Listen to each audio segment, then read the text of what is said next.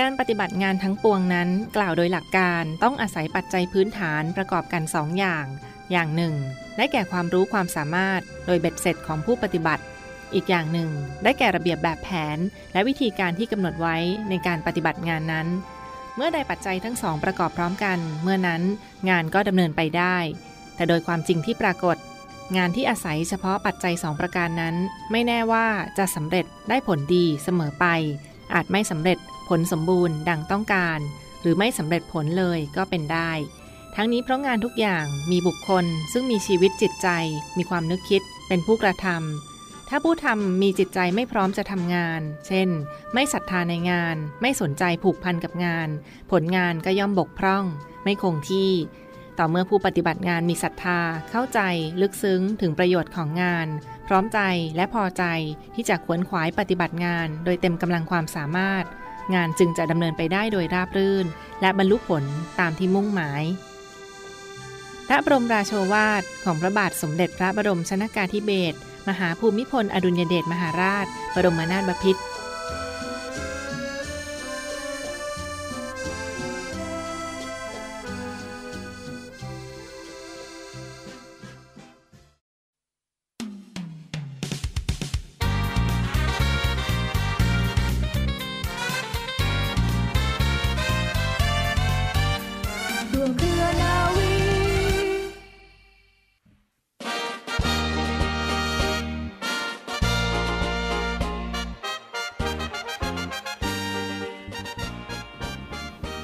สวัสดีคุณฟังทุกท่านค่ะ ขอต้อนรับคุณฟังทุกท่านเข้าสู่รายการร่วมเครือนาวี กับเรื่องราวสาระความรู้และข่าวสารที่นำมาฝากคุณฟังเป็นประจำทุกวัน วันนี้อยู่กับดิฉันเรือโทหญิงปณิสราเกิดผู้นะคะสำหรับเรื่องเล่าชาวเรือในวันนี้ค่ะทางรายการมีเรื่องราวประวัติความเป็นมาที่น่าสนใจของวันสุนัขโรคตรงกับวันที่ 26 สิงหาคมของทุกปีมาฝากคุณฟังกันค่ะ วันสุนัขโลกก่อตั้งขึ้นครั้งแรกในปี 2547 โดยคอลีนเพจผู้สนับสนุนด้านไลฟ์สไตล์สัตว์เลี้ยงและครอบครัว และผู้สนับสนุนสวัสดิภาพของสัตว์โดยเป้าหมายของการก่อตั้งวันสุนัขโลกก็เพื่อที่จะส่งเสริมและสร้างความตระหนักเกี่ยวกับการรับเลี้ยงสัตว์เหล่านี้ด้วยความรับผิดชอบนะคะ ไม่ใช่การละเลยและทิ้งให้พวกมันไปอยู่ตามศูนย์ช่วยเหลือ วันที่ 16 สิงหาคมยังมีความสำคัญต่อคอลีนอย่างมาก เนื่องจากว่าเป็นวันที่ครอบครัวของเธอนั้นได้รับเลี้ยงเชลตี้ สุนัขตัวแรกของเธอเมื่อเธออายุได้ 10 ขวบ สำหรับแคมเปญเนื่องในวันสุนัขแห่งชาติประจำปี 2564 ที่ผ่านมานะคะ คือการรณรงค์และส่งเสริมการเป็นเจ้าของสุนัขทุกสายพันธุ์ ทั้งพันธุ์บริสุทธิ์ก็คือพันธุ์แท้ และพันธุ์ผสม เช่นพันทางนะคะ เพื่อให้สุนัขทุกตัวนั้นได้มีโอกาสที่จะมีชีวิตที่ดี ปลอดภัย มีความสุข และปราศจากการทารุณกรรม จากจุดเริ่มต้นวันสุนัขแห่งชาติที่เกิดขึ้นครั้งแรกในปี 2547 ต่อมาไม่นานวันสำคัญนี้ก็ขยายวงกว้างมากขึ้นค่ะ โดยในปี 2556 วันสุนัขแห่งชาติได้รับการอนุมัติ และบันทึกลงในกฎหมายของนิวยอร์กมาจนถึงปัจจุบัน พบว่ามีการเฉลิมฉลองวันดังกล่าวไปทั่วโลกด้วยอีกทั้งยังมีบรรดาพันธมิตรเพื่อนแท้สีขาอย่าง Human Society of the United States นะคะ เวสคอร์สลาบาดอร์ค่ะ เขาก็ได้ทำกิจกรรมรณรงค์เกี่ยวกับการลดจำนวนสุนัขจรจัด โดยส่งเสริมให้ผู้ที่ต้องการเลี้ยงสุนัขไปรับเลี้ยงสุนัขจากศูนย์ดูแล แทนการไปซื้อตามร้านขายสัตว์เลี้ยงทำให้ระยะเวลา 10 กว่าปีที่ผ่านมาคาดว่ามีสุนัขที่รับการช่วยเหลือและถูกรับไปเลี้ยงในสหรัฐอเมริกาแล้วประมาณ 1 ล้านตัว นอกจากนี้ค่ะคอลินส์เพจผู้ก่อตั้งวันสำคัญนี้ยังอยากให้ทุกคนร่วมเฉลิมฉลองให้กับสุนัขอีกหลายชีวิต ที่ไม่ใช่แค่เพื่อนคลายเหงาให้มนุษย์เท่านั้น แต่ยังมีบทบาทในการทำงานและช่วยเหลือในด้านสังคม โดยใช้ความสามารถอันหลากหลายของพวกมันนะคะ อย่างเช่น การเสี่ยงชีวิต เพื่อช่วยเหลือหน่วยงานในด้านกฎหมาย ในการติดตามวัตถุระเบิด หรือผู้ค้ายา ให้ความช่วยเหลือแก่ผู้ป่วย ซึ่งปัจจุบันสุนัขสามารถระบุมะเร็งในผู้ป่วยได้ด้วยนะคะ ให้ความช่วยเหลือผู้พิการค่ะ เป็นสุนัขกู้ภัย และช่วยเยียวยาอาการผิดปกติทางด้านการเรียนรู้ของเด็กออทิสติก หรือ OCD ได้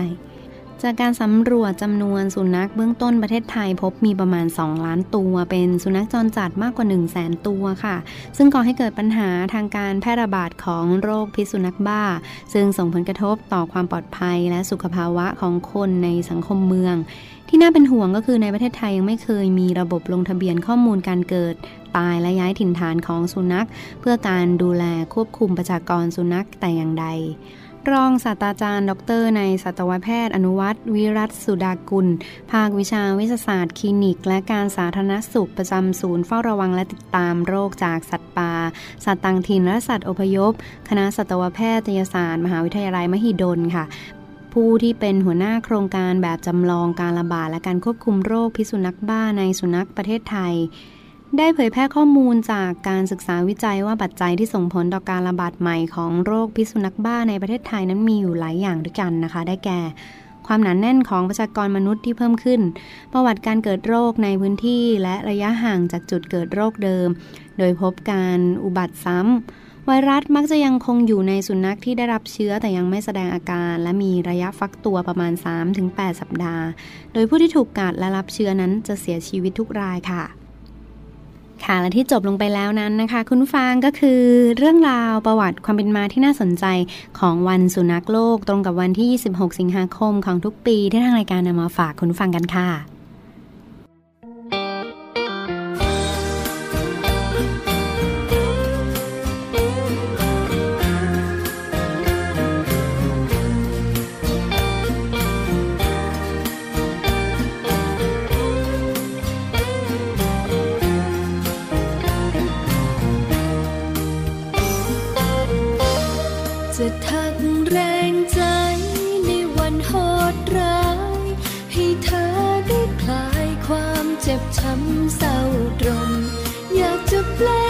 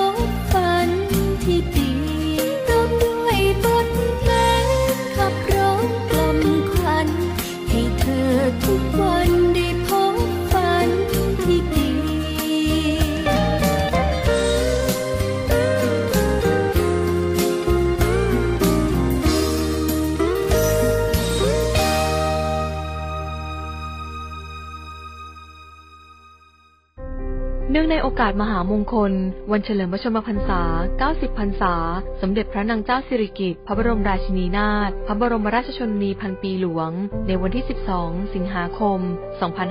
2565 เพื่อถวายเป็นพระราชกุศล และน้อมรำลึกถึงพระมหากรุณาธิคุณ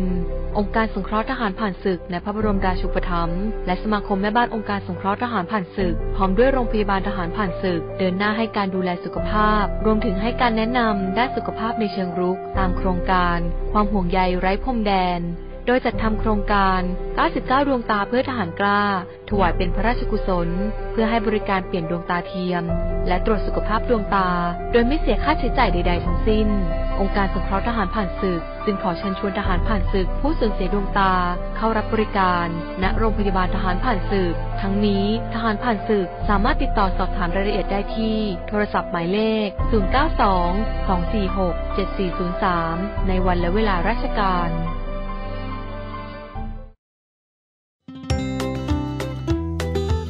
รือไม่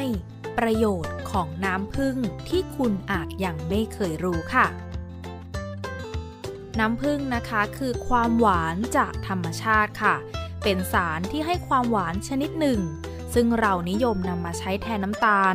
ดยเติมในอาหาร เครื่องดื่มหรือขนม นอกจากในเรื่องของอาหารแล้วยังสามารถช่วยบำรุงร่างกายได้อีกด้วยค่ะ อย่างแรกเลยนะคะ ที่หลายคนอาจจะทราบอยู่แล้ว คือน้ำผึ้งสามารถแก้อาการไอได้ค่ะ น้ำผึ้งนะคะจะช่วยกำจัดเชื้อไวรัสที่ทำให้เกิดอาการไอได้ โดยเฉพาะคนที่ไอเรื้อรัง ลองกินน้ำผึ้ง2ช้อนชาและดื่มน้ำอุ่นตาม อาการไอจะค่อยๆบรรเทาลงค่ะ ต่อไปนะคะ น้ำผึ้งสามารถรักษาแผลไฟไหม้ได้ น้ำร้อนลวก ลดอาการอักเสบ ทั้งยังช่วยสมานเนื้อเยื่อและบำรุงผิวอีกด้วยค่ะ นอกจากนี้นะคะยังสามารถรักษาเชื้อรา ในน้ำผึ้งนะคะ มีเอนไซม์ที่มีฤทธิ์คล้ายไฮโดรเจนเปอร์ออกไซด์ที่สามารถรักษาเชื้อราหรืออาการติดเชื้อแบคทีเรียชนิดต่างๆ ได้ค่ะ และสำหรับท่านใดนะคะที่มีอาการนอนไม่หลับค่ะ แนะนำเลยค่ะ น้ำผึ้ง1ช้อนชาก่อนเข้านอน 30 นาที เพราะความหวานของน้ำผึ้งจะไปกระตุ้นให้ร่างกายผลิตอินซูลิน และหลั่งเซโรโทนิน ฮอร์โมนแห่งความสุขออกมา จากนั้นเซโรโทนินจะเปลี่ยนตัวเองเป็นเมลาโทนิน ฮอร์โมนที่ทำให้รู้สึกง่วงนั่นเองค่ะ นอกจากนั้นแล้วนะคะน้ำผึ้งยังช่วยเสริมสร้างระบบภูมิคุ้มกัน เสริมสร้างกระดูกและยังมีธาตุเหล็กที่เป็นประโยชน์ต่อระบบไหลเวียนเลือด สามารถบรรเทาอาการท้องอืด ท้องเฟ้อและท้องเสียอย่างรุนแรง และข้อสุดท้ายนี้เลยนะคะ น้ำผึ้งช่วยบำรุงเส้นผมค่ะ โดยน้ำผึ้งจะช่วยทำให้เส้นผมแข็งแรงมากยิ่งขึ้น ทั้งยังช่วยฆ่าเชื้อแบคทีเรียที่อาจสะสมอยู่บนหนังศีรษะโดยที่ไม่รู้ตัว หลังจากสระผมเสร็จนะคะ ให้ใช้น้ำผึ้งผสมกับน้ำมันมะกอกนำมาชโลมบนศีรษะให้ทั่ว ทิ้งไว้ประมาณ 10 นาทีแล้วจึงล้างออกค่ะ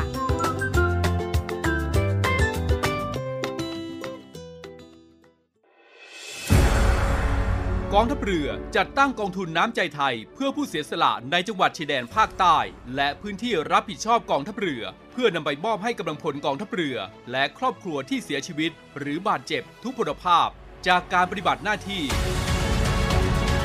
ร่วมบริจาคเงินสมทบทุนช่วยเหลือได้ที่ ธนาคารทหารไทย สาขากองบัญชาการกองทัพเรือ หมายเลขบัญชี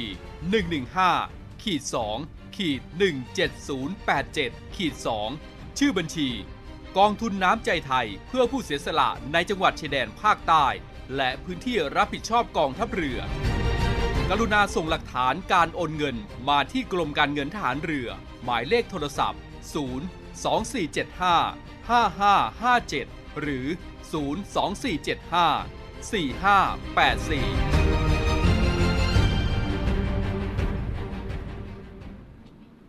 ต่อเนื่องกันที่อีกหนึ่งข่าวสารกิจกรรมในส่วนของกองทัพเรือมาฝากคุณฟังกันนะ เป็นผลการดำเนินงานของมูลนิธิอนุรักษ์ แนวปะการัง และสิ่งมีชีวิตใต้ทะเลไทย ในพระดำริ สมเด็จพระเจ้าลูกเธอ เจ้าฟ้าสิริวัณวรี นารีรัตนราชกัญญา ประจำปี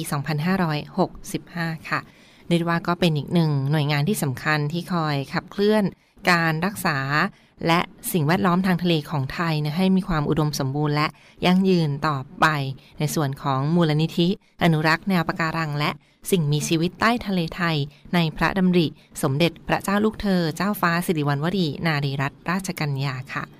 สมเด็จพระเจ้าลูกเธอเจ้าฟ้าสิริวัณวรีนารีรัตนราชกัญญาทรงมีพระดำริในการอนุรักษ์แนวปะการังกละปังหา และสิ่งมีชีวิตใต้ทะเลไทยนะคะโดยพระองค์ทรงห่วงใยถึงปัญหาความเสื่อมโทรมของทรัพยากรธรรมชาติทางทะเล การทำร้ายสัตว์ทะเลของมนุษย์ โดยทั้งที่ตั้งใจและรู้เท่าไม่ถึงการ พระองค์จึงทรงให้จัดตั้งเป็นโครงการอนุรักษ์ แนวปะการัง และสิ่งมีชีวิตใต้ทะเลไทย ในพระดำริ สมเด็จพระเจ้าลูกเธอ เจ้าฟ้า สิริวัณวรี นารีรัตนราชกัญญา ก่อตั้งขึ้นมาตั้งแต่ปี 2559 ที่ผ่านมาฟังคะ ซึ่งก็มีหน่วยงานราชการและภาคส่วนต่างๆ ทั้งภาคเอกชน เข้าร่วมสนองพระดำริในครั้งนี้ให้มีความ ให้มีการอนุรักษ์แนวปะการัง และสิ่งมีชีวิตใต้ทะเลไทยให้อุดมสมบูรณ์และยั่งยืนต่อไปค่ะ ซึ่งต่อมาเมื่อวันที่ 22 กรกฎาคม ปี 2563 ที่ผ่านมาค่ะ ก็มีการปรับเปลี่ยนเป็นมูลนิธินะคะเป็นมูลนิธิอนุรักษ์แนวปะการัง และสิ่งมีชีวิตใต้ทะเลไทย ในสมเด็จพระเจ้าลูกเธอ เจ้าฟ้า สิริวัณวรี นารีรัตนราชกัญญาโดยพระองค์ท่านทรงเป็นองค์ประธานมูลนิธิในครั้งนี้ และก็มีวัตถุประสงค์เพื่อสนองพระดำริ ในการอนุรักษ์ แนวปะการังกาลปังหา และสิ่งมีชีวิตใต้ทะเลไทยนะคะรวมทั้งส่งเสริมให้พี่น้องประชาชนชาวไทยและชาวต่างประเทศ ได้เห็นถึงประโยชน์ของการอนุรักษ์ทรัพยากรธรรมชาติใต้ทะเล รวมทั้งขยายผลให้เป็นสาธารณประโยชน์กับองค์กร การกุศลต่างๆ ต่อไปอีกด้วยนะคะ ซึ่งแผนการดำเนินงานที่สำคัญมีอะไรบ้างฟังคะ แผนการดำเนินงานของโครงการอนุรักษ์แนวปะการัง และสิ่งมีชีวิตใต้ทะเลไทย ในพระดำริ สมเด็จพระเจ้าลูกเธอ เจ้าฟ้าสิริวัณวรี นารีรัตนราชกัญญา ประจำปี 2565 นะคะ ประกอบไปด้วยการดำเนินงานด้านการอนุรักษ์ สัตว์ทะเลหายากและใกล้สูญพันธุ์ การดำเนินงานด้านการท้องอนุรักษ์ท้องทะเลไทย และแนวปะการัง การดำเนินงานด้านการประชาสัมพันธ์ และปลูกจิตสำนึก ซึ่งมีทั้งหมดกว่า 10 แผนงาน และก็ 42 กิจกรรม 52 รายการที่สำคัญโครงการต่างๆ ด้วยค่ะ มีรายการในส่วนของภาคส่วนต่างๆ ที่เข้ามาร่วมกิจกรรม กันในครั้งนี้อย่างหนาแน่นที่ผ่านมาเลยทีเดียว ไม่ว่าจะเป็นด้านการดูแลรักษาสัตว์ทะเลหายาก และใกล้สูญพันธุ์ อนุรักษ์ท้องทะเลไทยและแนวปะการังนะคะ และก็การประชาสัมพันธ์ปลูกจิตสำนึก ให้หันมาดูแลรักษาแนวปะการัง รวมทั้งงานพิเศษที่สำคัญในปี 2565 ค่ะซึ่งก็มีหน่วยงานที่เข้าร่วมโครงการหลากหลายหน่วยงานด้วยกันค่ะ ต้องขอขอบคุณในส่วนของกองทัพเรือ ทัพเรือภาคที่ 1 ทัพเรือภาคที่ 2 ทัพเรือภาคที่3นะคะ กรมทรัพยากรทางทะเลและชายฝั่ง กรมประมง กรมอุทยานแห่งชาติ สัตว์ป่าและพันธุ์พืช ศูนย์รักษาพยาบาลสัตว์ทะเลและเครือข่ายประสานงาน และในส่วนของศูนย์วิจัยโรคสัตว์น้ำคณะสัตวแพทยศาสตร์ จุฬาลงกรณ์มหาวิทยาลัย และอีกหลายหน่วยงานที่เกี่ยวข้องในการบูรณาการเพื่อรักษาท้องทะเลไทยให้มีความอุดมสมบูรณ์และยั่งยืนต่อไปค่ะ ติดตามรายละเอียดเพิ่มเติมกันได้เช่นเดียวกันทั้งเว็บไซต์ของมูลนิธิอนุรักษ์ แนวปะการัง และสิ่งมีชีวิตใต้ทะเลไทยนะคะที่ www.princess-mcp.org www.princess-mcp.org อีกหนึ่งเรื่องราวที่มาฝากประชาสัมพันธ์กันในช่วงนี้ค่ะ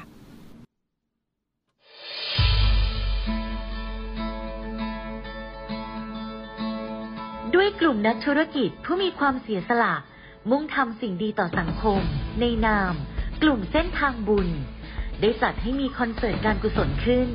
โดยมีวัตถุประสงค์ เพื่อจัดหาเครื่องมือแพทย์ ให้กับโรงพยาบาลสมเด็จพระปิ่นเกล้า กรมแพทย์ทหารเรือ และจัดหาทุนเพื่อสนับสนุนการศึกษา ให้กับนักเรียนแพทย์ทหาร วิทยาลัยแพทยศาสตร์ พระมงกุฎเกล้า โดยการจัดคอนเสิร์ตการกุศลในครั้งนี้ ได้กำหนดจัดให้มีขึ้น ในวันอาทิตย์ที่ 4 กันยายน 2565 ตั้งแต่เวลา 17นาฬิกา30นาทีเป็นต้นไป ณหอประชุมกองทัพเรือ กรุงเทพมหานคร สนใจร่วมบริจาคเงิน เพื่อจัดหาเครื่องมือแพทย์ ให้กับโรงพยาบาลสมเด็จพระปิ่นเกล้า สามารถบริจาคได้ที่ ธนาคารทหารไทยธนาชาติ บัญชีเลขที่ 0402 538 250 และสนใจร่วมบริจาคเงินทุน เพื่อสนับสนุนการศึกษา ให้กับนักเรียนแพทย์ทหาร วิทยาลัยแพทยศาสตร์ พระมงกุฎเกล้า สามารถบริจาคได้ที่ ธนาคารทหารไทยธนาชาติ บัญชีเลขที่ 0387 298 201 การบริจาคสามารถลดหย่อนภาษีได้ถึง2เท่า ร่วมทำความดี ถึงมีไม่มากแต่อยากแบ่งปัน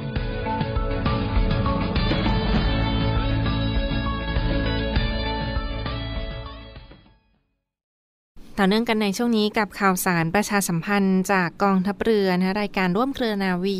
มีอีกหนึ่งกิจกรรมขอเชิญชวนสำหรับพี่น้องโรงเรียนสื่อสาร กรมการสื่อสารและเทคโนโลยีสารสนเทศทหารเรือค่ะ เขามีการจัดงานคืนสู่เย้าโรงเรียนสื่อสารประจำปี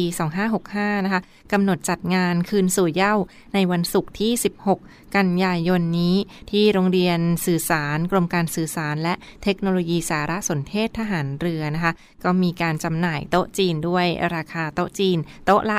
4,000 บาทนะได้ทั้งหมด 10 ท่านด้วยกันโต๊ะละ 4,000 บาทค่ะ กับบรรยากาศของงานคืนสู่เย้าในวันศุกร์ที่ 16 กันยายน